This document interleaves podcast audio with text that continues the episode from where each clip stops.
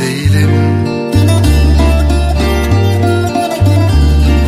Biraz daha durursan ağlayıp yalvarabilirim. Arkanı dön ve sakın sakın bakma geriye. Acı çektirmeyi sevmezsin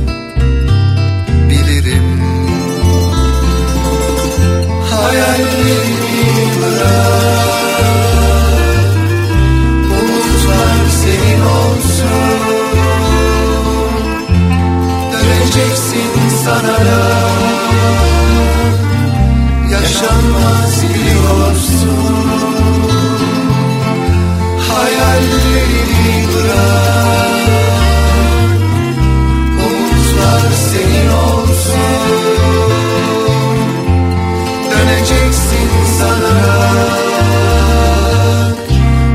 Yaşanmaz biliyorsun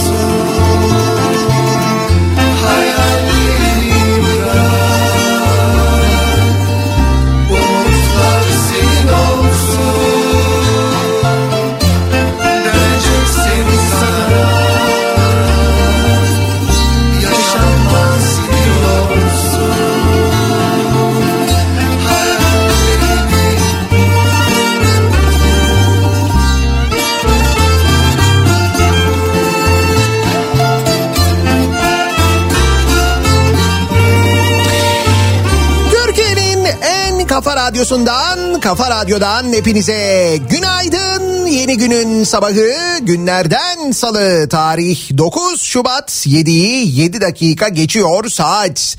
Rüzgarlı hem de acayip rüzgarlı hatta rüzgar demek haksızlık bayağı bildiğiniz fırtınalı bir İstanbul sabahından sesleniyoruz. Türkiye'nin ve dünyanın dört bir yanına Sadece İstanbul'da değil, Türkiye'nin batısında dünden beri çok etkili olan bir fırtınadan bahsediyoruz. Ege Denizi'nde deniz ulaşımını ciddi manada etkileyen hatta İzmir Körfezi'nde bile gemi seferlerinin yapılmamasına sebep olan dün geceden itibaren İstanbul'da çatıların uçmasına, ağaçların devrilmesine sebep olan saatteki hızı zaman zaman 80 kilometreyi bulan bir rüzgardan bahsediyoruz. Eder İşte böyle bir sabahtan ki haftaya salı günü de acayip soğuğu konuşacağız. Buna rağmen güneyli rüzgarlar sebebiyle yine ılık bir aynı zamanda sabahla güne başlıyoruz. Ayvayı yiyen bilir tabii ki mutlaka eden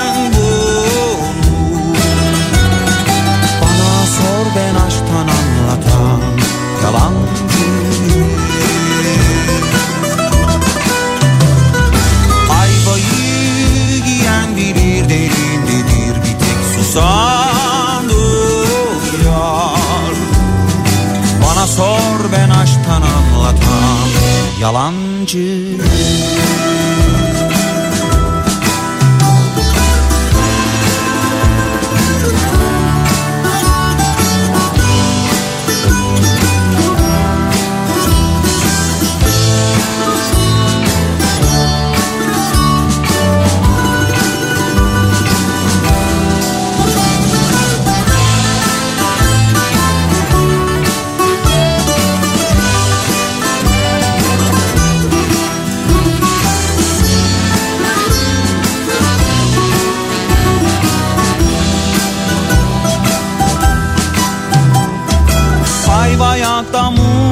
ne fark eder ikimiz de yolunmuşuz. Afiyetle mideye indirilmeden güzelce soyulmuşuz. Ayvayı yiyen bilir tabii ki mutlaka eden bulur Bana sor ben aşktan anlatan yalan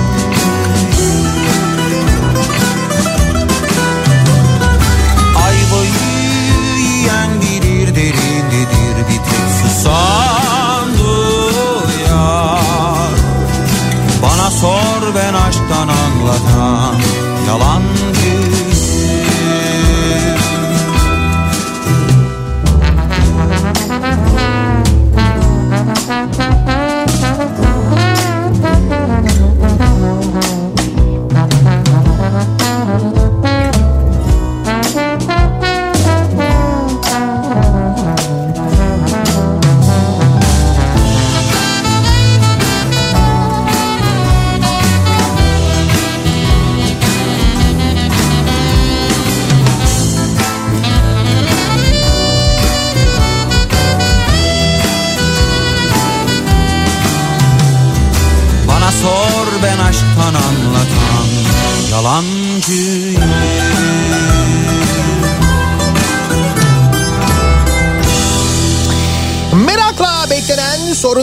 yanıtı yavaş yavaş belli oluyor. Acaba kar geliyor mu, geldi mi, gelecek mi, ne kadar yağacak sorusunun yanıtı tarih yaklaştıkça biraz daha netleşmeye başladı.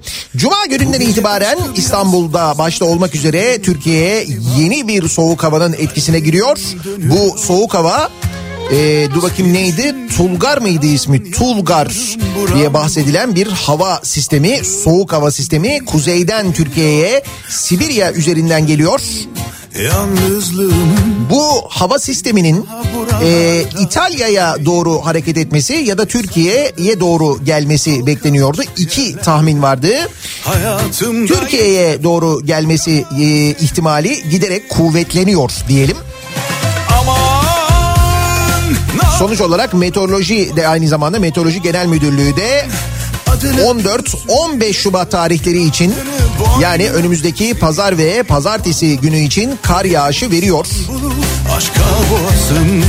Perşembe günü gecesinden itibaren yani cuma diyelim biz ona cuma gününden itibaren sıcaklıklar bugüne göre 10 derece birden azalıyor.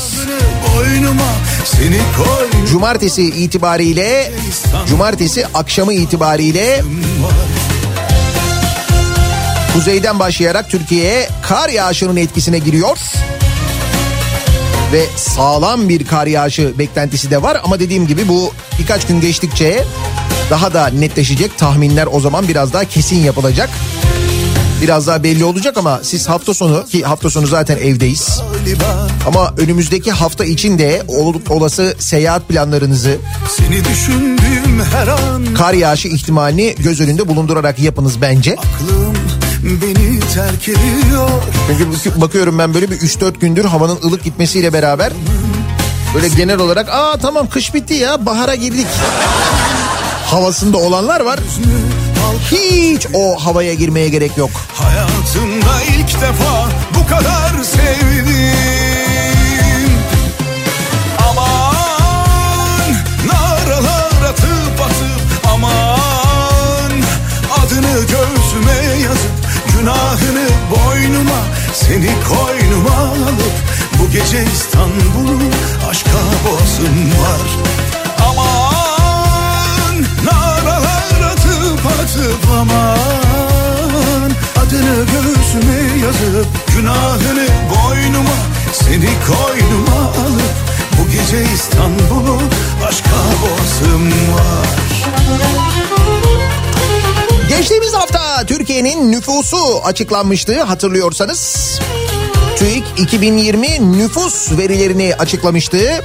Hatta o veriler içinde İstanbul'un ilk kez göç vermesi durumu da söz konusuydu. İstanbul'un nüfusu artmak yerine ilk defa uzun yıllar sonra azalmıştı. Kaçıyorlar. Kim bilir belki de kaçanlar en doğrusunu yapıyorlar. Nüfus yoğunluğu en fazla olan şehir İstanbul. Ne kadardı Türkiye'de kilometre kareye düşen insan sayısı ortalaması 108 iken öyle bir rakamdı. İstanbul'da bu rakam kilometre kareye 2800 şeklinde. Sonra diyoruz ki niye bu kadar trafik var? Neden böyle kalabalık? Neden her şey bu kadar pahalı? gece İstanbul'u İstanbul'la ilgili bir rakam. Ee, işte tabii bu sayımla birlikte daha doğrusu nüfusla birlikte ilçe nüfusları da aynı zamanda net bir şekilde belli oluyor. Ki işte İstanbul'un nüfusu 15 milyon 462 bin gibi görünüyor. Resmi rakam bu. 15 milyondan çok daha fazla olduğunu da biliyoruz aslında hepimiz. İstanbul'un nüfusu sayılmayanlarla birlikte 20 milyonu bulmuş vaziyette. Yalnız İstanbul'da ki eee, bir ilçe nüfusuyla büyük şehirleri geride bırakıyor. Şimdi büyük şehir ne demek? Büyükşehir Belediye Kanunu'nun dördüncü maddesine göre toplam nüfusu 750 bin olan belediyeler fiziki yerleşim durumları ve ekonomik gelişmişlik düzeyleri de dikkate alınarak kanunla büyükşehir belediyesine dönüştürülebiliyor. Türkiye'de biliyorsunuz birçok büyük şehir var. Ama işte oradaki nüfus şartı 750 bin. Yani 750 binin altında büyük şehir olmuyor. Türkiye'de bu şartları taşıyan toplam 30 büyük şehir bulunuyor. Mesela Eskişehir'in nüfusu 888 bin, Mardin'in nüfusu 854 bin, Trabzon'un nüfusu 811 bin, Malatya'nın nüfusu 806, Bir kadeh Ordu'nun nüfusu 761 bin, Erzurum 758 bin, nüfusa sahip e, büyük şehirler bunlar. Yani 750'yi böyle kıl payı geçiyorlar ve büyük şehir oluyorlar. Ve İstanbul'da sevgili dinleyiciler bir ilçenin nüfusu 957 bin. Saydığım bu büyük şehirlerin hepsinden daha büyük. Yani daha kalabalık. Ve bilin bakalım İstanbul'un hangi ilçesi bu ilçe? Efendim? Evet. Esenciles. Ya. Sen beğenmiyorsun Esenciles falan diyorsun ama bak büyük şehir oldu oluyor. Olmak üzere yani. Ben hep söylüyorum Beylikdüzü, Esenyurt, hatta bence Bahçeşehir'i de bir ilçe yapacaksın. Bahçeşehir, işte Büyükçekmece, Çatalca bunları mesela toplayacaksın bir araya. Bir şehir yapacaksın. Neredeyse İstanbul'un böyle yani en azından bir dörtte biri kadar bir nüfus yapar mı? Bence yapar. gelsen de dostum. Beylikdüzü il olsun söylüyorum. Olmalı. Geçti yarın Allah kerim. Ama Esenciles'in atağı da tabii şimdi bakınca Ne bekleyin 957 bin neredeyse 1 milyon ya. akşam yalnız içerim. Gelsen de dostum bir tek içelim. Bugün de böyle geçti yarın Allah kerim. Bugün de böyle geçti yarın Allah kerim. Bugün de böyle geçti yarın Allah kerim. Tevekkeli değil geçenlerde İçişleri Bakanlığı öyle bir karar aldı ya e, artık e, yabancılar yani e, Esenyurt'ta yerleşik olmak isteyen yabancılara Esenyurt ve Fatih galiba değil mi? İki ilçede bu izin verilmiyor artık. Esenyurt ve Fatih'e yerleşmelerine müsaade edilmiyor yani. Yerimiz kalmadı. Doluyuz.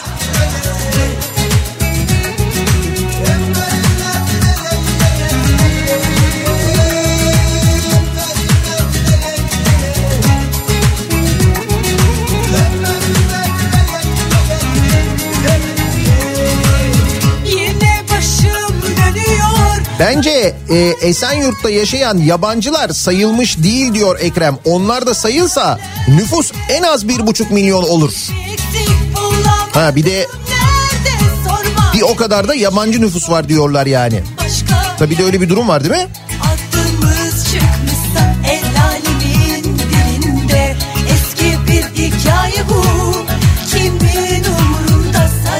Bu arada diğer büyük şehirlerle ilgili itirazlar var. Ordu'nun nüfusu 761 bin çıksın ben adımı değiştiririm diyor Fatih. Ordu büyük şehir olsun. Belediye kazanılabilsin diye İstanbul'da yaşayan Orduluların kaydını oraya taşıyorlar. Bir de bu büyükşehir meselesinin öyle bir durum var değil mi? Büyükşehir yasası çıkarıldı. Yine böyle bir seçim öncesinde seçim yasası değiştirildi. Köylerde yaşayanlar da büyükşehir için oy kullanır hale geldiler. Dolayısıyla birçok şehirdeki seçim sonucu değişti bu sayede değil mi? Böyle şeyler de oldu. Ne güzel böyle her seçimden önce hatta bizzat seçim günü e, seçimle ilgili yasaların değişmesi. Ne güzel değil mi? Çok pratik bir ülkeyiz yani. Mesela bakıyoruz durum uygun değil anında hemen değiştirebiliyoruz. Da burada hangi durumun uygun olmadığı ve değişikliğin sebebinin ne olduğu mühim. Bakıyoruz ki kazanamıyoruz. Bakıyoruz ki dingildiyor durum. Hemen anında seçim günü. O zaman ne yapalım? Mühürsüz olan zarfları da sayalım. Sayalım mı? Sayalım ne olacak? O zaman ne yapalım biz? Köylerdekiler de büyük şehir için oy verebilsin mi? Verebilsin yapalım. Öyle olursa aa tamam o zaman yapalım onu da. Böyle ayrı gayrı olmaz, olmaz. Duysa alem duysa Süper sistem. Artık ayrı gayrı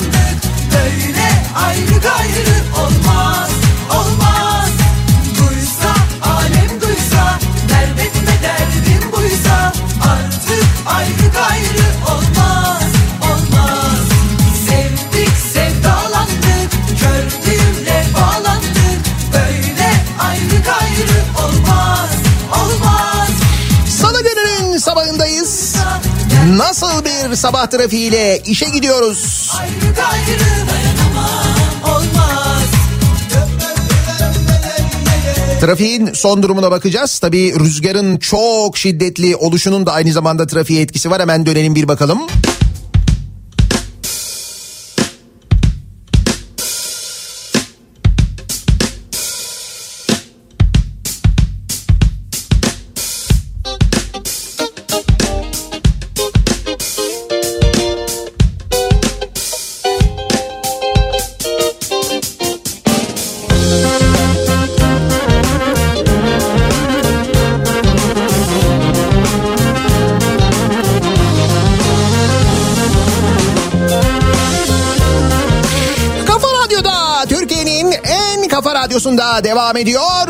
2'nin sonunda Nihat'la muhabbet. Ben Nihat Sırdar'la. Salı gününün sabahındayız. Yedi buçuğu geçtik. Rüzgar etkili olmaya devam ederken bir yandan işe gitmeye çalışanlar adım adım ilerleyenler trafikte. Bir yandan da bu saatte işe mi gidilir ya kahvaltı ediyoruz biz. Diyerek kahvaltı sofrasında bizi dinleyenler afiyet olsun. zamanı da süttü Sana kandım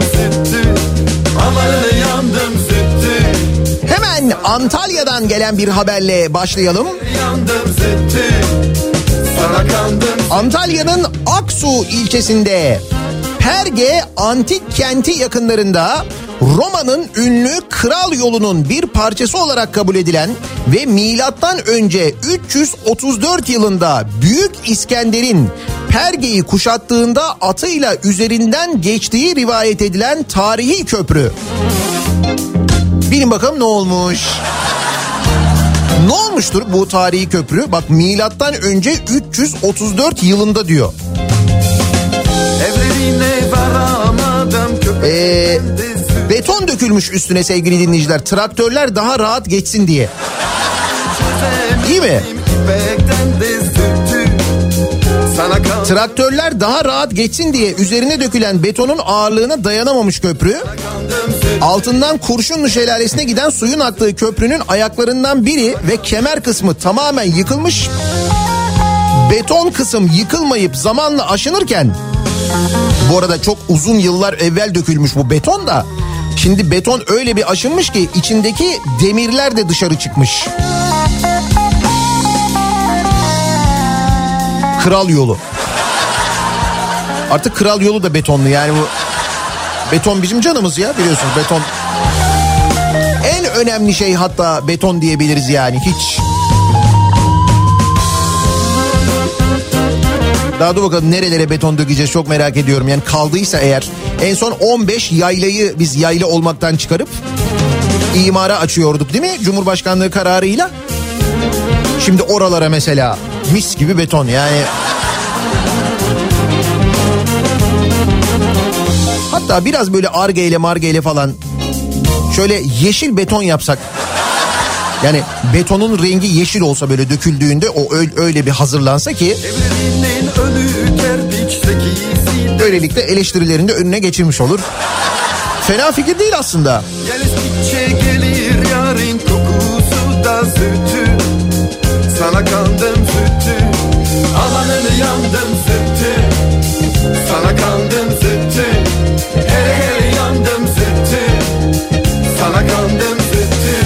Memurdan 10 bin lira ve küçük şişe viski rüşvet isteyen hastane müdürü görevden alındı.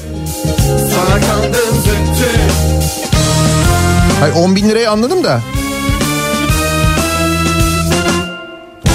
10 bin lira rüşvet, viski ve vişne suyu istediği iddia edilen hastane müdürü Hasan Dedeler görevden alındı. Nerede olmuş bu?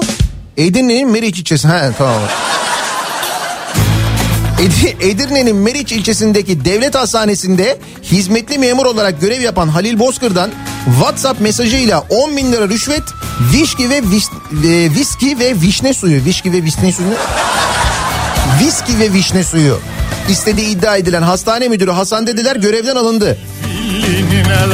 Düğüne gidecekmiş herhalde.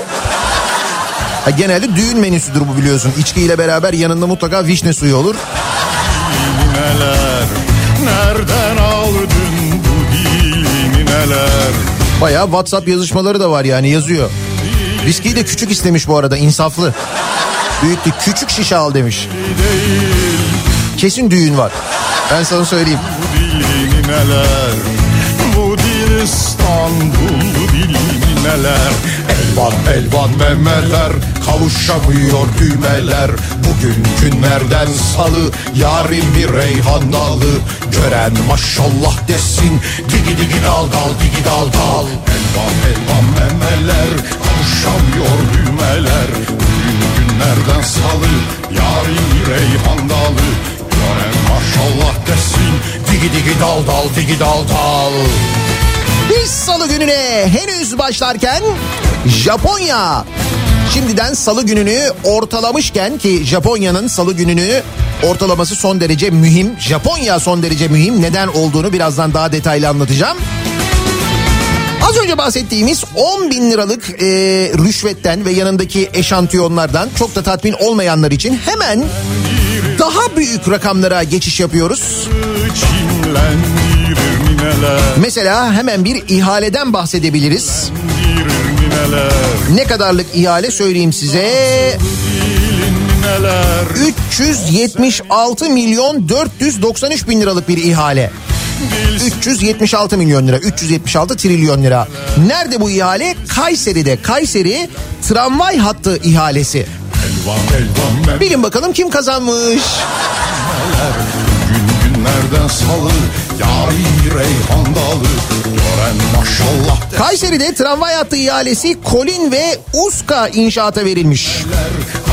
Uska inşaatın yönetiminde Bilal Erdoğan'ın kayınpederi Uzuner varmış. Ulaştırma ve Altyapı Bakanı Adil Kara İsmailoğlu'nun katılımıyla 21 Kasım'da temeli atılan 21 Kasım 2020'de temeli atılan Kayseri Anafartalar Şehir Hastanesi Yüksek Hızlı Tren Garı Tramvay Hattı projesinin ihale sonucu temel atma töreninden 2 ay sonra açıklanmış.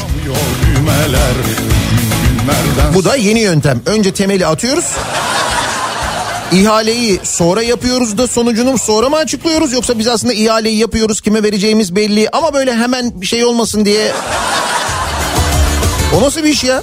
Temel atma töreni yapılıyor. İş başlıyor. İhalenin sonucu iki ay sonra öğreniliyor. Sebep?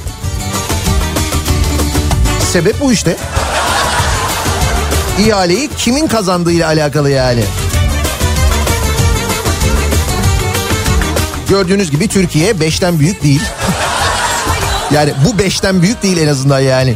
Yine o beşten birine gitmiş de o yüzden söylüyorum.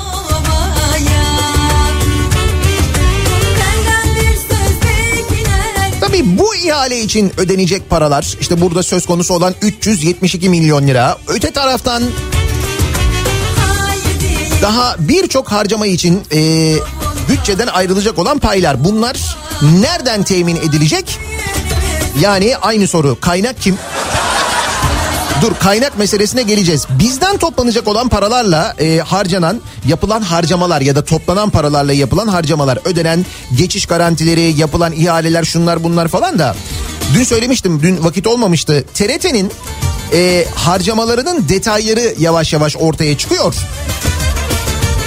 Bünyesinde 6865 personel barındıran TRT'nin Dışarıdan sağlanan fayda ve hizmetler giderleri adı altında 2019 yılında tam 1.6 milyar lira harcadığı anlaşılmış.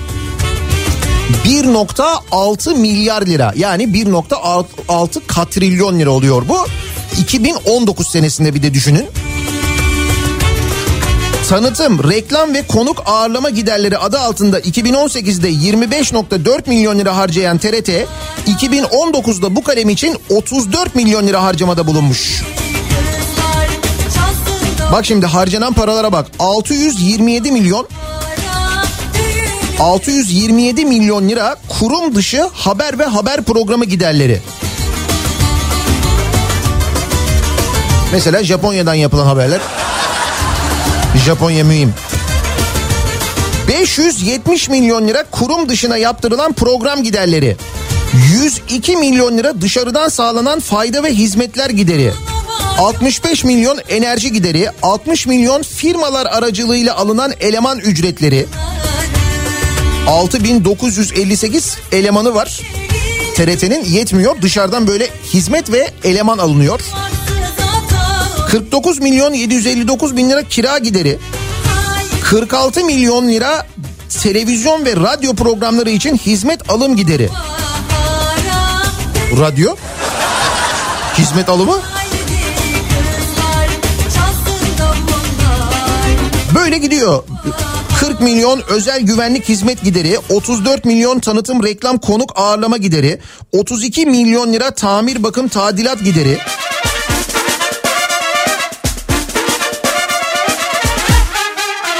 Yani milyonsuz harcama yok. Öyle söyleyeyim ben size. Sonuç, sonuç bu. Hayır mesela sonuç çok dişe dokunur bir şey olsa bu kadar para harcamaya ne bileyim ben böyle hani açtığımız zaman BBC gibi yayın yapıyorlar yani falan desek. Hani öyle bir şey olsa anlayacağım da sonuçta bu işte yani. Haber bültenine bak. Bu kadar TRT elemanı bu kadar TRT spikeri olmasına rağmen haber bültenlerini sunanlara bak. Bak işte yani. Onlara da para ödeniyor. Dışarıdan ödenmiyor mu? Ödeniyor işte. Ama işte diyorum ya bu paraları ödemek için ne lazım? Kaynak lazım. Bak mesela 3 gün içinde 31.302 hız ihlali. tespit edilmiş. Emniyet Genel Müdürlüğü ülke genelinde 1, 2, 3 Şubat'ta gerçekleştirilen radarla hız denetimlerinde hız ihlali yaptığı tespit edilen 31 bin 302 araç sürücüsüne işlem yapıldığını söylemiş 3 günde. Bir tanesi de benim bu arada. Tamamen dalgınlık. Başka hiçbir şey değil. Bir de bu kuzey e, çevre yoluna doğru giderken bu Ümraniye sapağına gelmeden kuzey çevre yoluna dönüyorsun ya. Kuzey Marmara yolunu. O yol üzerinde gişelere gelmeden önce sağda böyle çok güzel bir yere konuşlanmış arkadaş. Gayet kibar memurlar yalnız söyleyeyim. Hatta şunu da söyleyeyim. Gidiyorsun böyle ekip arabasının yanında cezayı kesiyorlar ya. Hiç böyle artık elle yazma bilmem ne falan filan yok. Printer var. Böyle cırrrrt diye bir şey çıkıyor. Tam böyle kol uzunluğunda. Şaka yapmıyorum ciddi söylüyorum. Dirsekten parmak ucuna kadar bir şey çıkıyor böyle öyle uzun. Yani böyle eskisi gibi küçük böyle saman kağıda falan değil. Baya böyle printer kağıdına kol uzunluğunda. Hizmet müthiş. Acayip hızlı. Her şey dijital. Anında.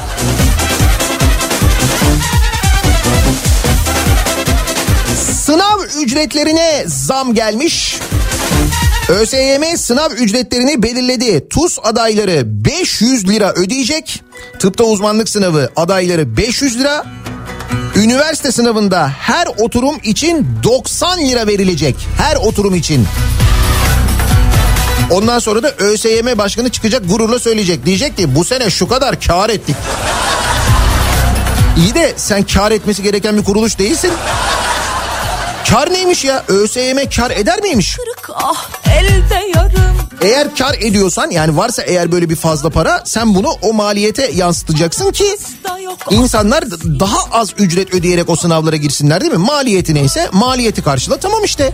Bilen baksın şu falımıza Kaldık Üniversite sınavı için 3 oturuma da girecek öğrenci 270 lira ödeyecek.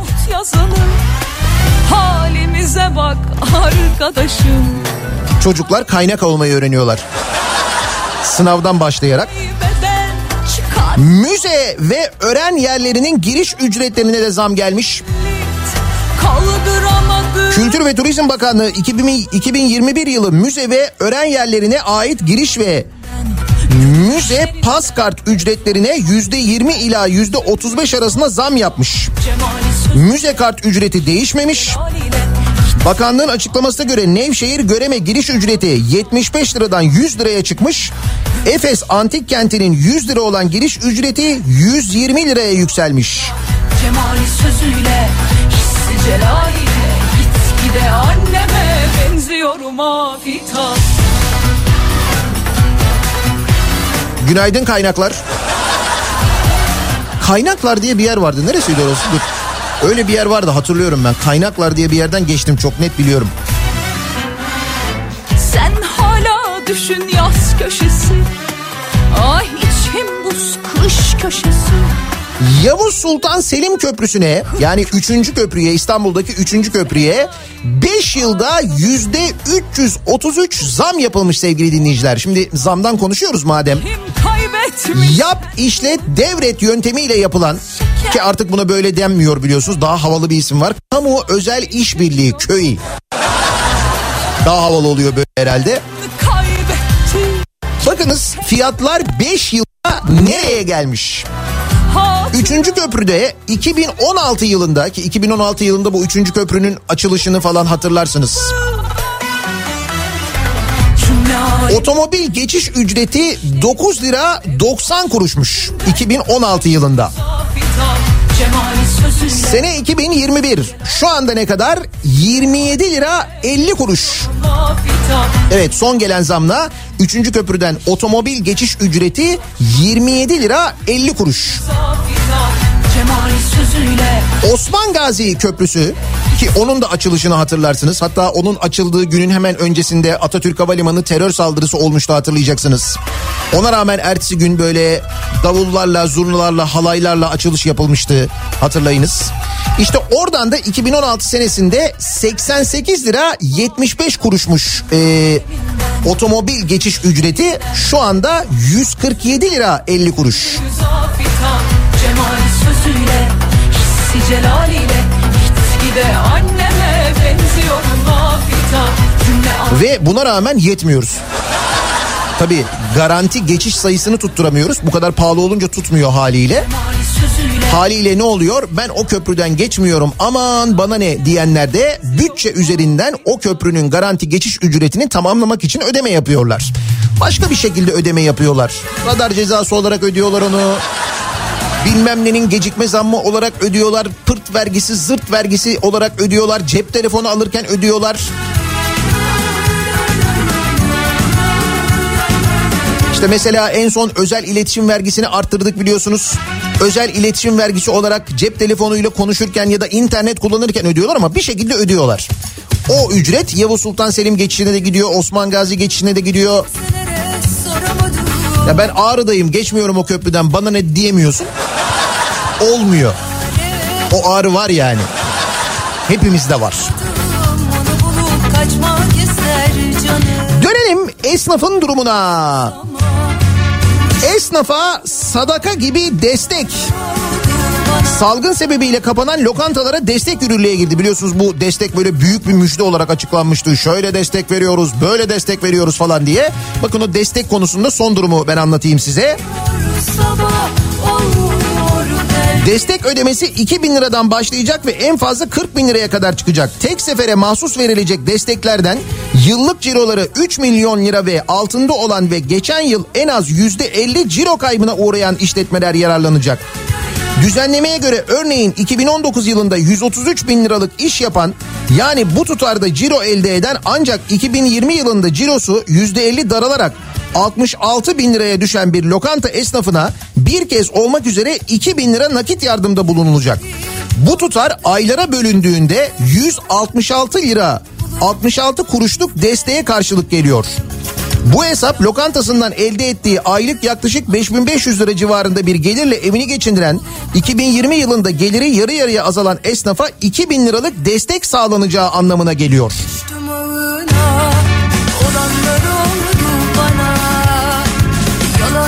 Aylık 166 lira. Büyük destek gerçekten. Ancak e, bu destek konusuyla ilgili yani zaten hani rakam çok komik gerçekten de hatta sadaka gibi bir destek bile denilebilir bu haberde söylendiği gibi. Şimdi bu durumda e, esnafın da tabii çok yoğun tepkisi var. Pandeminin faturasını kabul etmiyoruz diyerek esnaf eylem yapıyor ki Türkiye'nin dört bir yanında artık bu eylemler iyice sıklaştı. Siz bakmayın televizyonlarda falan göstermiyorlar ama Türkiye'nin her yerinde neredeyse her gün eylem var. Esnaf eylem yapıyor dükkanlarımızı açın diye.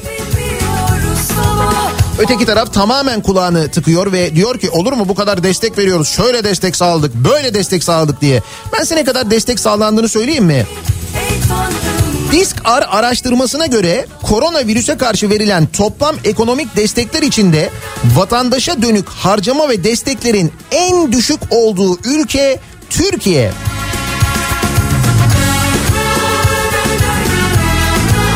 Bu arada bir araştırma da IMF tarafından yapılmış. Covid-19 desteğinden vatandaşa düşen pay oranı hesap edilmiş ve bu hesaba göre Türkiye en sonda yer alan ülke. Türkiye'nin bir özelliği daha var bu arada bu pandemi dönemiyle ilgili. Halkından bağış toplayan hani IBAN numarası vermişlerdi ya bize. İşte IBAN numarası veren öyle diyelim biz. IBAN numarası veren ülkeler e, hangi ülkelermiş onu da söyleyeyim. Irak, Lübnan, Sri Lanka, Güney Afrika, Senegal ve Türkiye. Bu e, pandemi döneminde halkından para isteyen, bağış isteyen, bağış toplayan ülkeler bu ülkeler. Senegal, Lübnan, Irak, Türkiye.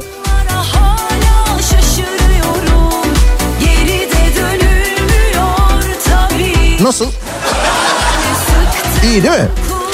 Şimdi tam da bu konuya esnaf bu şekilde tepki gösterirken Türkiye'de birçok yerde eylem yapılırken o sırada Anadolu Ajansı'nın e, devletin haber ajansının bir zamanların efsane ajansı Anadolu Ajansı'nın yaptığı bir haber gözümüze çarpıyor. Anadolu Ajansı mikrofonu esnafa uzatıyor sevgili dinleyiciler.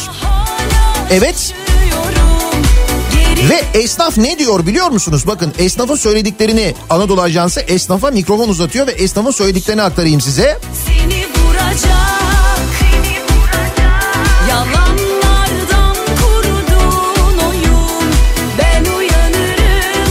Diyor e, haberde işletme sahipleri hükümetten yeterli yardımı alamadıklarını ve zor durumda olduklarını söylüyor. Anadolu Ajansı muhabiri esnafa salgının gelir düzeylerine etkisi o hal sürecinde yaşadıkları zorlukları sordu. Geçen yıl satışların yarı yarıya düştüğünü, bu yılda düşüşün sürdüğünü anlatan bir esnaf Anadolu Ajansı muhabirine hükümetten maddi destek istiyoruz dedi. Kafe işletmecisi bir esnaf restoranların salgının kolaylıkla yayılmasına gerekçe gösterildiğini ve devletin ısrarla işletme saatlerini kısaltma adımlarına karşılık sektörü yeterince desteklemediğini savundu. Anadolu Ajansı'na kafe işletmecisi esnaf. Ne zaman düzelir belli değil. Sabrediyoruz. Bu yıl geçen seneden daha kötü diyen başka bir esnaf aldıkları devlet desteğinin yetersiz olduğunu söyledi. Bu cümleler Anadolu Ajansı'nın abonelerine geçtiği bir haberden cümleler sevgili dinleyiciler. Yalnız şöyle haberin mahrecine bakıyoruz. Nereden haber? Tokyo'dan iyi mi? Evet Anadolu Ajansı Japonya'ya gitmiş. Tokyo esnafına mikrofon uzatmış. Bu saydığım cümleler Tokyo'daki esnafın kurduğu cümleler. Ölmüyor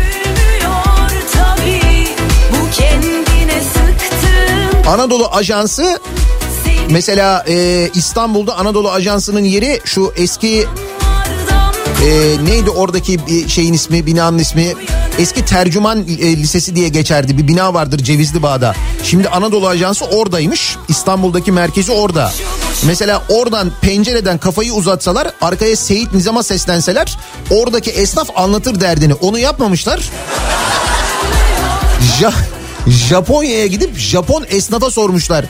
Covid dönemi nasıl geçiyor? Pandemi dönemi nasıl geçiyor? Devlet yardımları yeterli oluyor mu diye.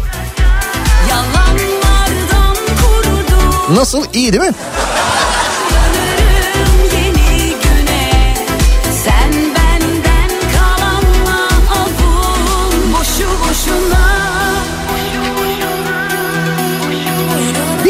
Yeniden bu Covid-19 desteğiyle ilgili rakamlara. Yani halkına en az korona desteği veren ülke olmuşuz ya bu IMF'nin yaptığı araştırmaya göre.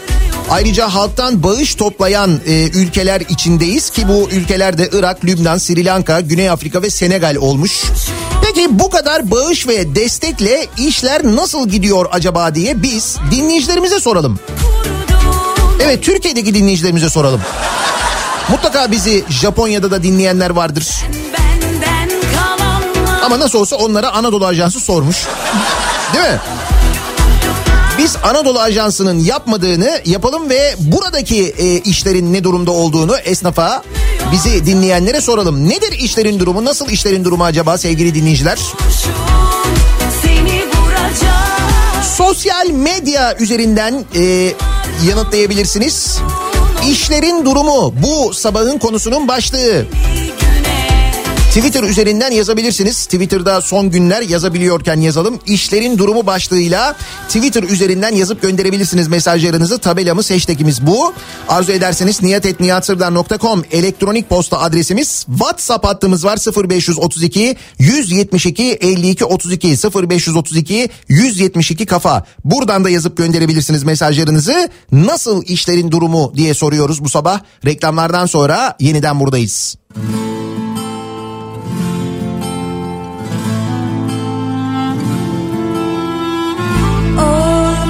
olamam dedim. İçlerinde duramam dedim. Dışlarında kalamam dedim. Uçmam uçamam dedim. Kaçmam kaçamam dedim. Ne Clark Kent'im ne Süpermen'im. Organize işler Başımıza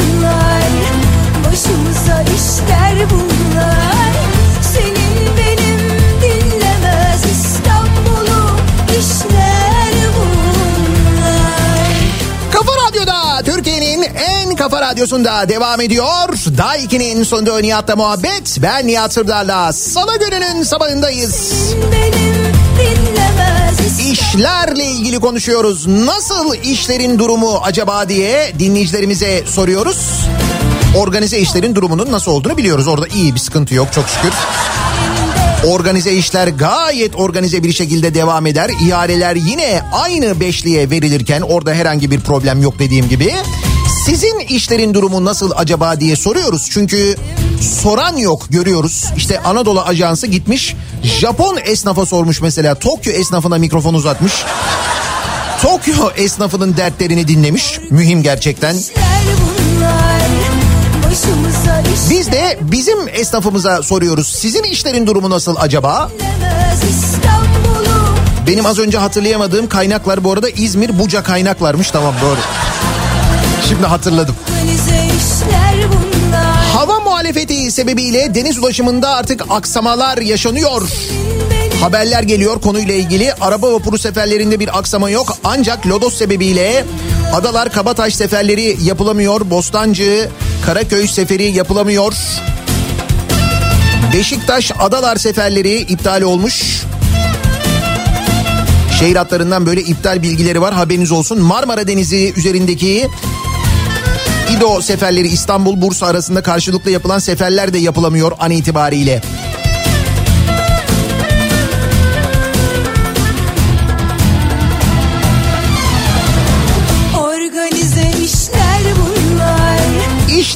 Durumu bu sabahın konusu. İstanbul'da minibüs esnafının son durumu şudur yaklaşık bir yıldır araçlara doğru düzgün bakım yapılamazken krediler vergiler ödenemezken yaklaşık 6 bin aracın yarısı caddelerde sokaklarda yatarken bir umudumuz taksi projesiydi o da engellendi. Dolayısıyla esnafın hali maalesef perişan diyor bir minibüs esnafı dinleyicimiz göndermiş. Şimdi İstanbul'da metro hatlarının açılması ile birlikte atıl kalan minibüs hatları o minibüs hatlarının sahibi olanların plakalarını en azından taksi plakasına çevirelim diyordu İstanbul Büyükşehir Belediyesi. Ona da dediler. Onu diyen kim? Yine bu taksiciler esnaf odası karşı çıktı buna. Onu da istemediler yani. Yeter ki yeni taksi olmasın aman ha. Geriden başlamak mühim değil Allah İşlerin durumu çal çal oyna şeklinde diyor bir dinleyicimiz. Esnaf bitti okey'e dönüyor. Canikos'u da habire taş çalıyor. Dünyanın hali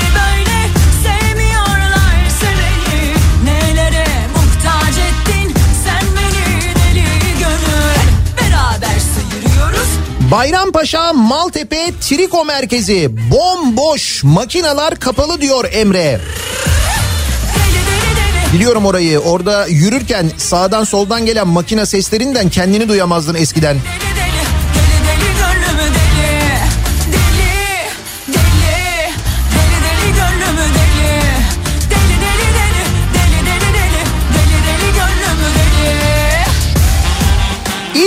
kantini işletmecisiyim. Bir yıldır okullar kapalı. Borç oldu 100 bin lira. Bir yıldır eve bir kuruş para girmiyor. Kimse de sesimizi duymuyor diyor bir dinleyicimiz. Mesela Japonca duyursanız yani sesinizi bir de Japonca duyurmayı deneyin. O zaman Anadolu Ajansı'nın ilgisini çekebilirsiniz mesela. Arigato gozaimasu. Teşekkür ederim demek bu arada. Bilin de en azından olur da gelirse falan eğer bir Anadolu Ajansı muhabiri. Nelere muhtaç ettin sen beni deli gönül Hep beraber sıyırıyoruz hep beraber 24 yıldır Ankara'da para kasası satıyoruz. Koronadan beri sadece zarar ediyoruz. Samsun'dan da kasa için arayan yok zaten. Düşün o kadar kötü durum yani. Samsun'dan da arayan yok. Böyle belediyelerden falan yok mu öyle bir talep ya?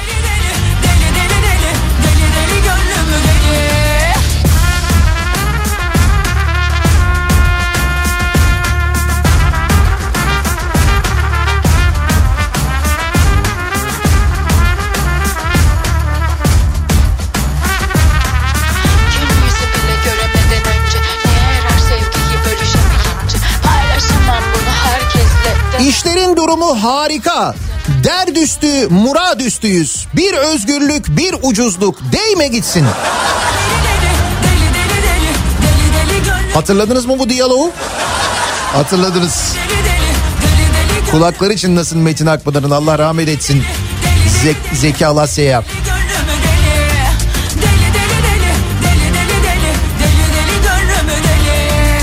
İşlerin durumu çok durgun. Restoran ve kafeler kapandı. Haftalık pazarların bir kısmı da kapandı. Katılan yerlere devlet geçen sene bildirdiği cirosunun yüzde 75'ini verdi. Çocuk başına da herkese toplam 450 euro verdi. Neresi burası? Ya Frankfurt'muş aman. Şimdi göndersek oraya Anadolu Ajansı muhabirini olmayacak değil mi? Almanya'daki esnafın sorunlarını falan sorsak. Lakin senden varasa çok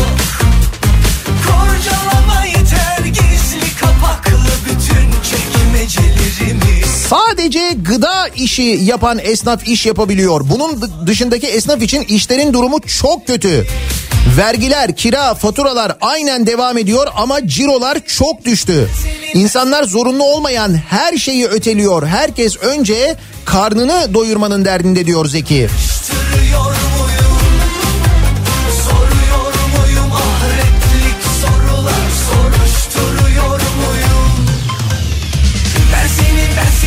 Aa bak Zayt Zaytung'un bir haberi var güzel.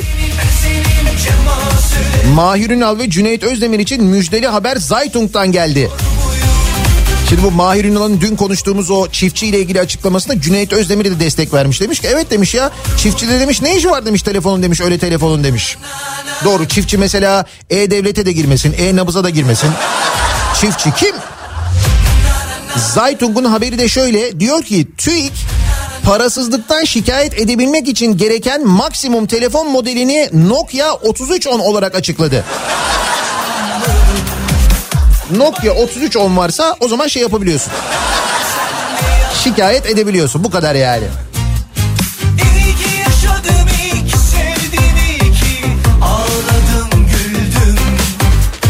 Gaziantep'te salon işletmecisiyim diyor Süleyman. İşlerimizi incittiler. Senin, ben senin, ben senin, ben senin, ben senin. İşlerin durumu o kadar süper ki diyor İsmail. Tadından yenmiyor. Kendi işimiz yetmezmiş gibi iş hanı yönetmeye çalışıyoruz bir de. 30 dairelik iş hanının alamadığı aidat 100 bin lira. Borcu 200 bin lira. Plaza değil 50 yıllık iş hanı burası İzmir'de. Ben senin,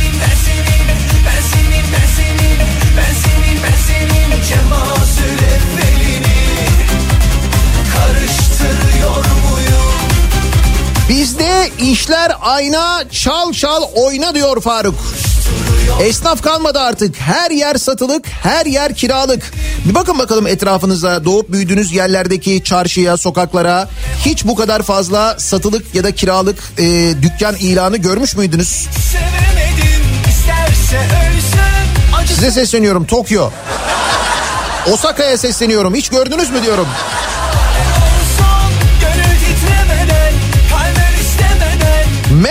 Ben Canikos'u işlerin durumu 10 numara 5 yıldız. Tabii Canikos olduğun zaman sorun yok bak. Köprü ve otoyollardaki geçiş kazığının benzeri Zonguldak'ta ortaya çıkmış. Kömür yıkamanın da garantilisi varmış. Evet 2019'u 381 milyon lira zararla kapatan Zonguldak Karadon Kömür İşletmesi'nde bir firmayla 15 yıllığına kömür yıkama sözleşmesi imzalanmış. Sayıştay'a göre üretim düştüğü halde firmaya garanti verildiği için 93,5 milyon lira ödenecekmiş sevgili dinleyiciler. Kömür yıkamanın da garantisini vermişler. Şimdi bunu sorsan diyecekler ki efendim diyecekler şimdi biz o garantiyi vermesek bu firma gidip kredi alamaz. Kredi alamayınca bu işi yapamaz. E sen de o zaman kredi almadan bu işi yapacak firma bu. İhaleyi ona göre düzenle. Böyle bir işin altına girecekse kendi öz kaynaklarıyla girsin. Giremeyecekse gitmesin. O zaman devlet olarak sen yap. Senin devlet olarak bu garanti ücreti ödemeye kudretin varsa o zaman sen yap. Kendin yap. Ya ne, ne tarafından baksan yanlış bir sistem ama Biz ısrarla o sistemde devam ediyoruz.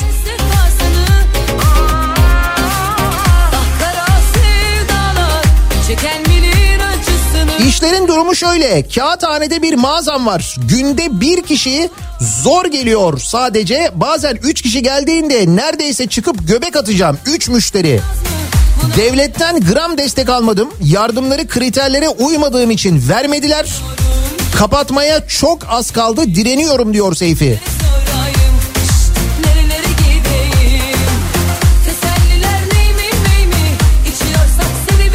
İşlerin durumu sağlıkta felakete doğru gidiyoruz. Görevi başındaki doktora orakla saldırabiliyorsun ve günün sonunda serbest bırakılıyorsun. Haberiniz var mı bundan sevgili dinleyiciler? Bir doktora orakla saldırdılar, orak. Ve saldırıyı gerçekleştiren şahıs serbest bırakıldı tut- tutuksuz yargılanmak üzere. Karşımdaki canımda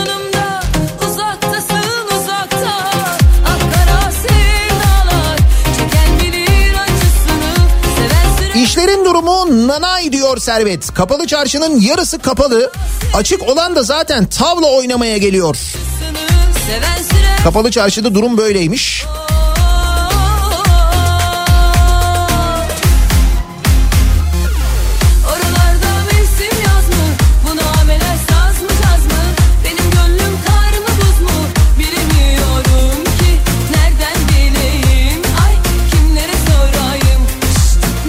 İşlerin durumu, işlerin durumunu kamu denetçiliği kurumu söylüyor.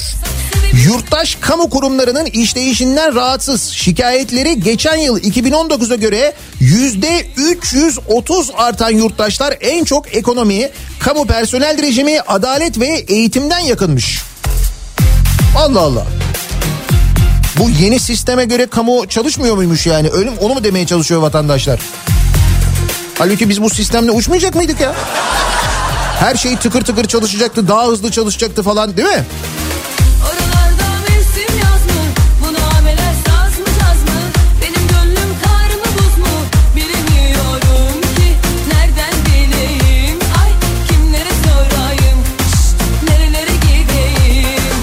Tercüme bürosu işi yapıyoruz. Maalesef Covid dolayısıyla yabancı işlemler olmadığı için işler bayağı durgun. İşler olsa da artık Türk vatandaşı olan Suriyeliler 200 liraya yaptığımız işi 50 liraya yaptığı için olan işten de bir hayır gelmiyor.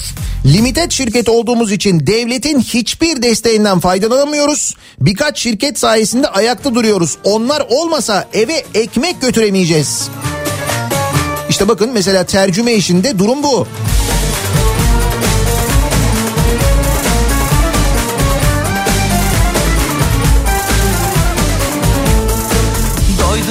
Acılara gel o zaman yanıma Ne bekliyorsun daha Allah Allah Saralım yaraları geçelim oraları O gece yarıları eyvah eyvah Git bir gez dolaş benim gibisini Ara bul Nihat Bey hiç yormayın kendinizi diyor bir dinleyicimiz. bir Niye? He çarşamba günü uçacakmışız öyle miymiş? Ondan haberim yok. kapına da yatarım Camına taş atarım Yine bir yerden doğalgaz bulmuş olmayalım ya. Müzisyenim başka söze gerek var mı? En son 29 Şubat 2020 tarihinde sahne yaptım. Ders verdiğim öğrencilerim de yok artık. Gerisini siz düşünün diyor. Büyükçekmece'den Erat göndermiş. İşlerin durumu böyle. Yüzen olursa orayı dağıtırım Lokanta işletmecisiyim. Sabah 5'te kalkıp akşam 8'e kadar çalışıyorum. Dün markete, kasaba, işçiye para dağıtınca bana 50 lira para kaldı. Diyor mesela işletmeci bir dinleyicimiz.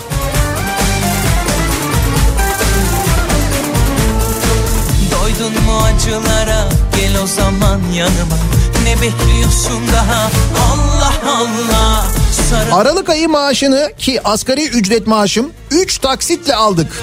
Korkum o ki Şubat ayındaki maaşım zamlı olacak. 12 taksit şeklinde ödenmesi konusunda kendime hazırlıyorum. Öyle iyi anlaşıyoruz patronla. İşlerin durumu bu diyor bir dinleyicimiz. Gördün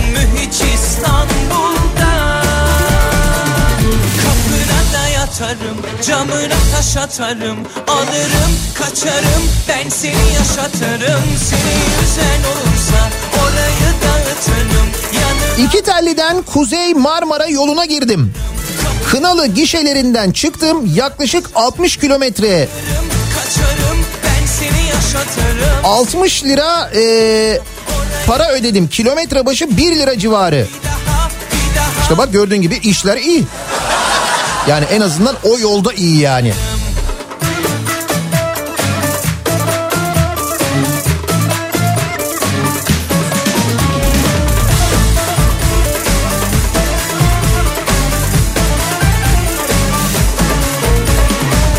Nihat Bey işlerin durumunun tespitinde trafikteki lüks araç, ceplerdeki telefonlar ve ülke genelindeki buzdolapları baz alınmıyor muydu diye soruyor Antalya'dan Özkan.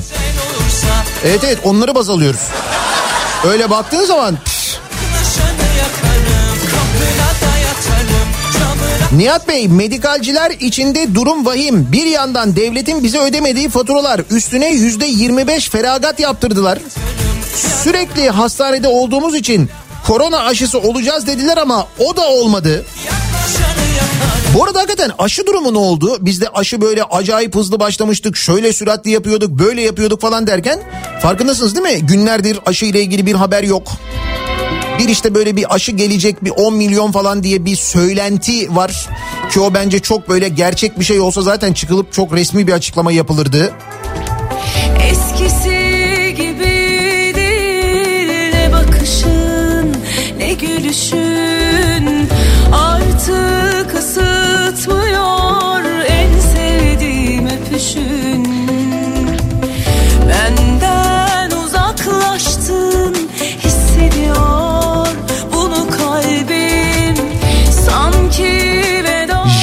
esnafın durumuna içim parçalandı diyor bir dinleyicimiz. Acaba IBAN'ları falan yok mu yardım etsek? Evet gerçekten Anadolu Ajansı'nın haberini dinleyince Japon esnaf için üzülüyorsunuz diyorsunuz ki Tokyo'da işler bu kadar kötü mü gerçekten ya diyorsunuz. O anda içinizden böyle bir IBAN numarası olsun diye geçiyor gerçekten.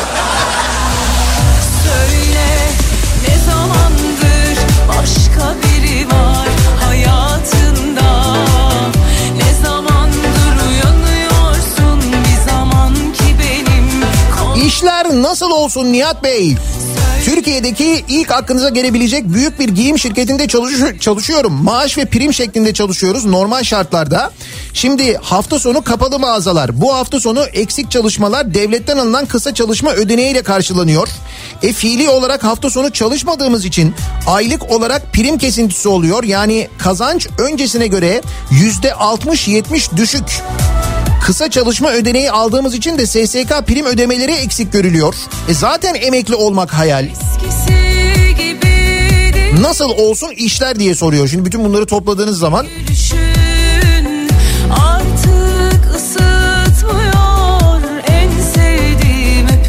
alışveriş merkezinde yemek dükkanımız var. Sıyırmayı bırakın, borçları bırakın, batmak üzere olduğumuzu bırakın.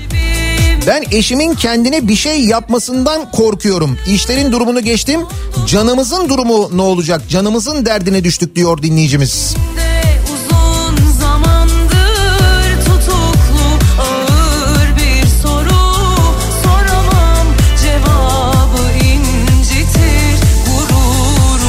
Aa bak güzel soru. Diyor ki e, Eser şu diyor Kayseri'de bir vatandaş hani Japon elçiliğine başvurmuştu ya.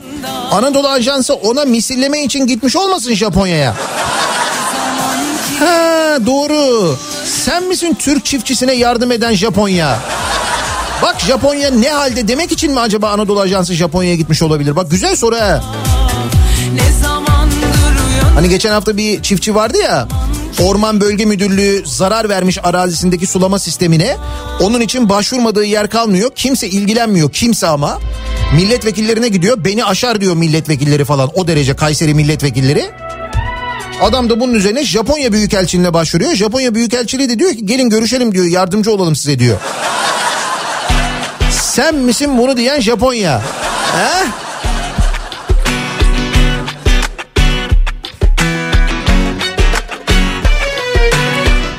Temizleme işi yapıyoruz. Pandemiden dolayı kapatılmadık ama değişen bir şey yok. Açık olsak da ciro yapamıyoruz. Dükkanda boş oturuyoruz akşama kadar. Son günlerde hiç keyfim yok. Canımı çok sık. Ayakkabı mağazamız var. 3 aydır kira ödeyemiyoruz diyor mesela bir dinleyicimiz. İşlerin durumu nasıl işlerin durumu diye konuşuyoruz bu sabah. Dinleyicilerimize soruyoruz. Kahredecektir. Okul servis işi yapıyoruz. Bir senedir evde oturuyoruz ama bu süreçte bağ kurumuz, KDV'miz, stopaj, kasko, trafik hepsini ödedik. Artık bizim de servis sesimizi duysunlar. 7 Emin Otoparkı okul servisleriyle dolu diyor bir dinleyicimiz. Senin o küçük egondan haykırma. Yüzüme yüzüme zaten bezdin canımdan. Kim korkar hain kurttan? Senin o küçük egondan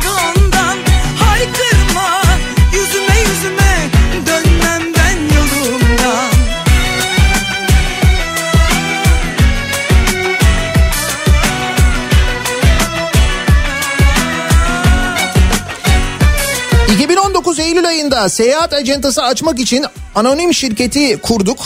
E, TÜRSAP başvurumuzu 2020 Ocak ayında onayladı. Mart ayında pandemiden kapattık. Yani bir buçuk yıldır hiç iş yapamadık. Cepten yedik, borçlandık. Devletten destek istedik. Siz AŞ'siniz. Esnaf olsanız yardımcı olurduk dediler. Her şey üstüme üstüme geliyor. Hiç Bir de o bahsedilen yardımlar ki zaten 3 kuruş yardımlar. O yardımlarda bir de böyle kriterler var. gidecek değilim.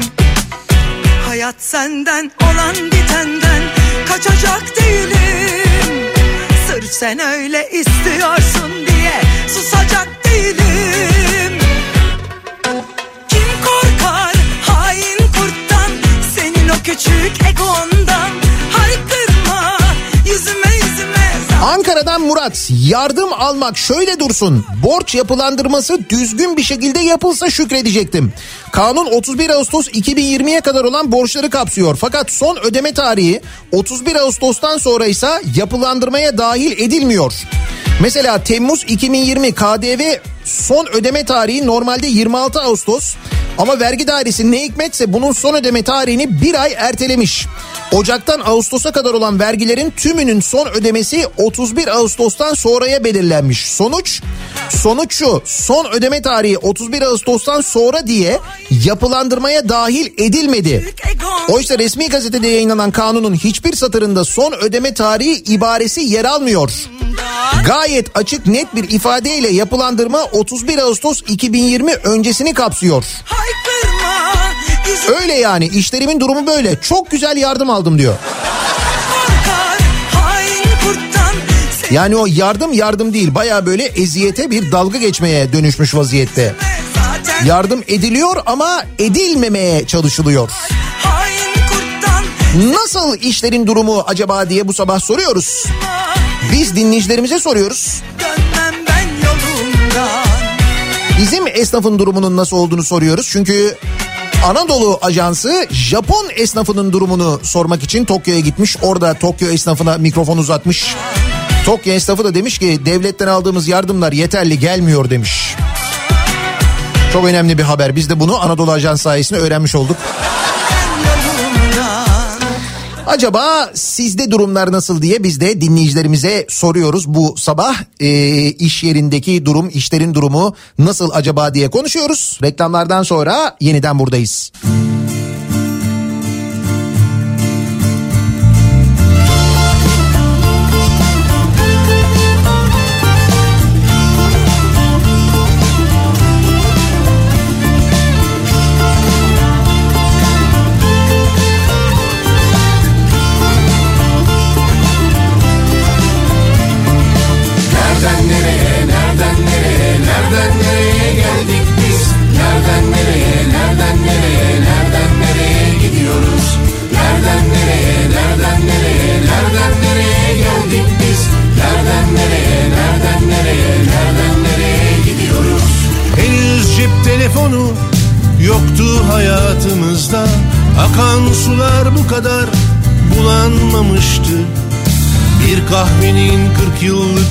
hatırı vardı harbiden.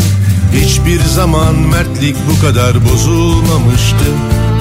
Kafa Radyo'da Türkiye'nin en kafa radyosunda devam ediyor. Daiki'nin sunduğu Nihat'la muhabbet. Ben Nihat Sırdar'la. Salı gününün sabahındayız. İşlerin durumu nasıl diye sorduk dinleyicilerimize. Bir dokun bin ah işit durumu var ya tam manasıyla onu yaşıyorum ben. Üstelik her yerde biner e, ah geliyor.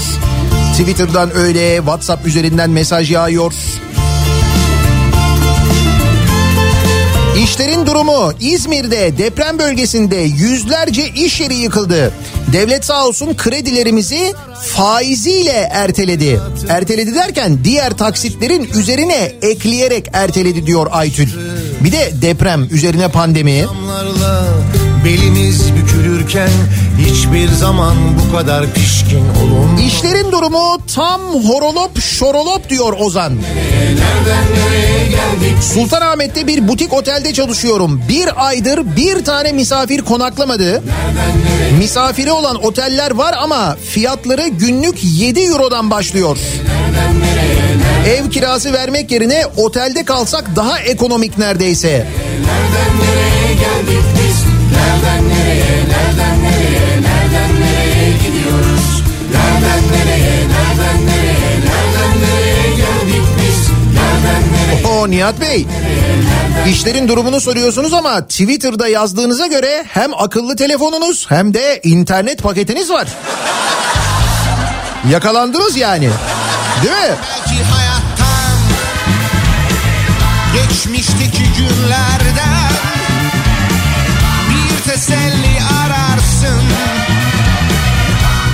Çanta bavul sektöründeyim. Halimiz içler acısı. Haftalardır siftah yapmıyoruz. Ama çok şükür ekonomi iyi. Bir küçük resim şimdi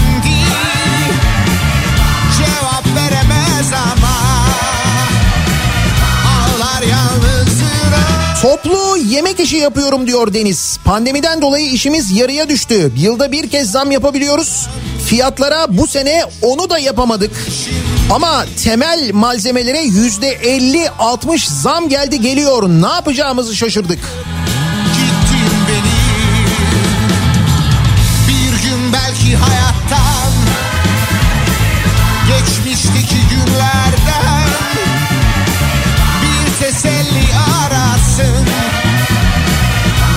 zaman resmime Ta Japonya'ya kadar gidip Japon esnafının pandemide yaşadığı sorunları dinleyip haber yapan Anadolu Ajansı'nı tebrik ediyorum.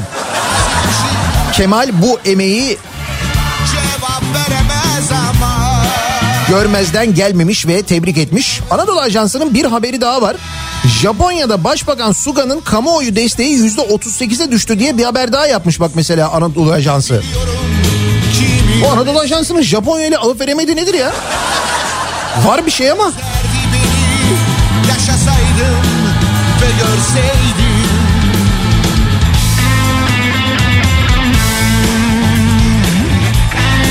13 Şubat Kafa Radyo'nun doğum günü 2 yaşına basıyoruz. Doğum günümüzü dinleyicilerimizle birlikte kutluyoruz. Hediyeler vermeye devam ediyoruz. Bu sabah bir bisikletimiz var hediye edecek dinleyicilerimize. Salkano'dan çok yakışıklı bir bisiklet armağan ediyoruz. Ve bunun için bir mini yarışma yapıyoruz. Yarışmamızı şöyle gerçekleştiriyoruz. Bir soru soruyorum. Bu sorunun doğru yanıtını adınız, soyadınız ve adresinizle birlikte bana e-posta yoluyla gönderiyorsunuz. Yarışma et kafaradyo.com Yarışma et kafaradyo.com Bu adrese e-posta gönderiyorsunuz. Yaşasaydım Doğru yanıtı gönderen 500. e-postanın sahibine Salkano'dan bir adet bisiklet armağan ediyoruz. Hazır mısınız? Soruyu soruyorum. Anadolu Ajansı'nın katkılarıyla. Hazır mıyız? Japonya'nın başkenti hangi şehirdir? Buyurun. Madem Japon esnafının dertleriyle bu kadar uğraşıyoruz o zaman Japonya ile ilgili biraz bilgi sahibi olalım ki ben bu arada Japonya'yı çok seviyorum. Ya şu pandemi bittikten sonra gitmek istediğim böyle ilk 5 ülkeden biri kesinlikle. Bekliyoruz. Yarışma et kafaradyo.com ad soyad adres telefon Japonya'nın başkenti neresi yazıyorsunuz. 500. doğru yanıtı gönderene Salkano'dan bir adet bisiklet armağan ediyoruz. Nuri diyor ki ey Nihat Sırdar çatlasan da patlasan da uzaya çıkacağız diyor. Hiç diyor işlerin durumunu gündeme getirme diyor yani. Doğru diyor. Lokantacıyım. Ne elektrik, ne kira, ne aidat, ne kredi hiçbir ödememizi yapamıyoruz diyor Serdar. Devlet yardımı da yok. Kepenk kapatmaya az kaldı direniyoruz.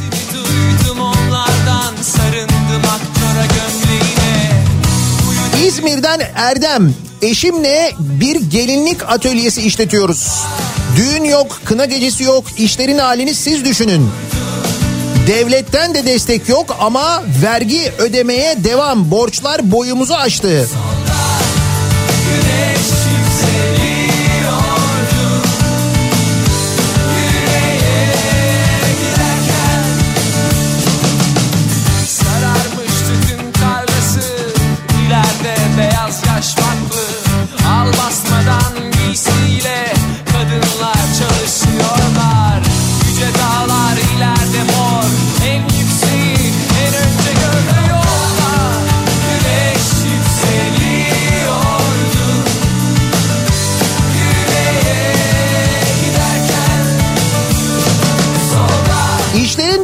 Kötü.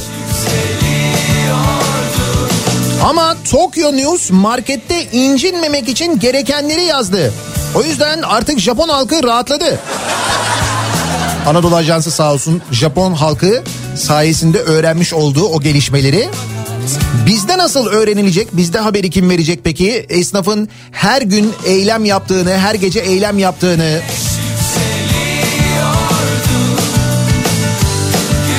Matbaacıyım. Türkiye'de 20 bine yakın matbaa var. Bunun 15 bini resmi evrak basıyor. Şimdi e-fatura sistemine geçiliyor. Ortalama 4 kişi çalışamıyor matbaalarda. Halimiz beter. Ama keyfimiz paşada yok. Tabii bir taraftan da o var ama.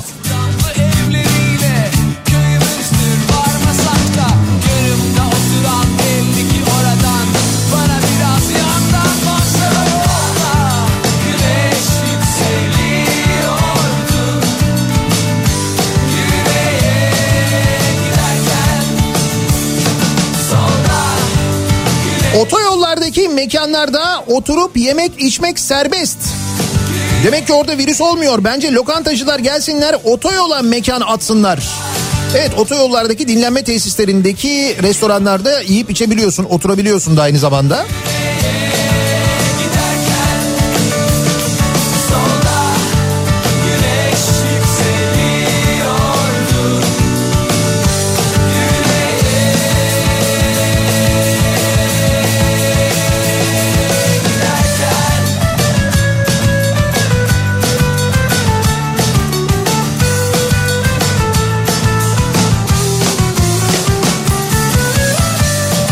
Misilleme olarak Japon haber ajansını Edremit'e davet ediyorum diyor Volkan göndermiş.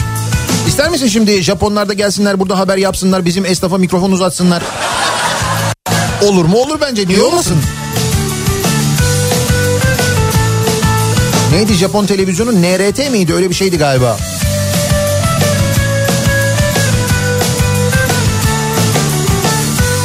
Nasıl işlerin durumu acaba diye konuşuyoruz. Bir ara verelim. Reklamların ardından yeniden buradayız.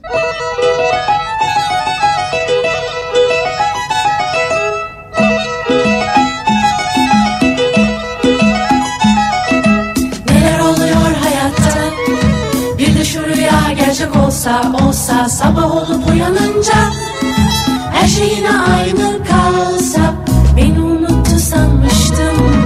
Bir de baktım ki işte orada orada. Anladım ki çok yanılmışım. Beni seviyormuş oysa Onun sesi ta kendisi. Geri gelmiş demek. Sensiz diyor yaşanmıyor. Aşk bu olsa gerek. Karanlıkta sokaklarda elimde bir çiçek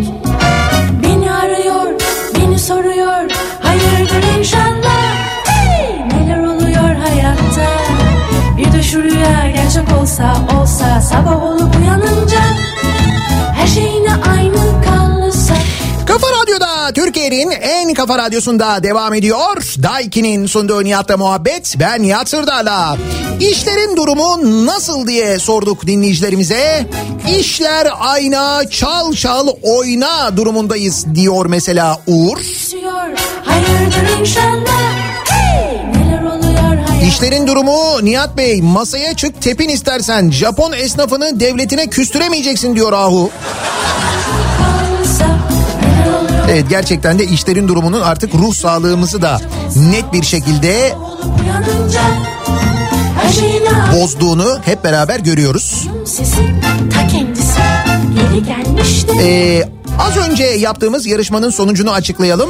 Tokyo doğru yanıtını bize ulaştıran 500. e-postanın sahibi Seda Kartalmış oldu. Seda Kartalmış Salkano'dan bir bisiklet kazandı. Kutluyoruz güle güle güzel günlerde kullansınlar.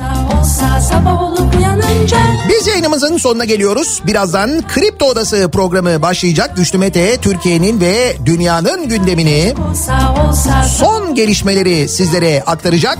Bu akşam 18 haberlerinden sonra eve dönüş yolunda ben yeniden bu mikrofondayım. Tekrar görüşünceye dek hoşçakalın. sabah olup uyanınca her şey yine aynı kalsa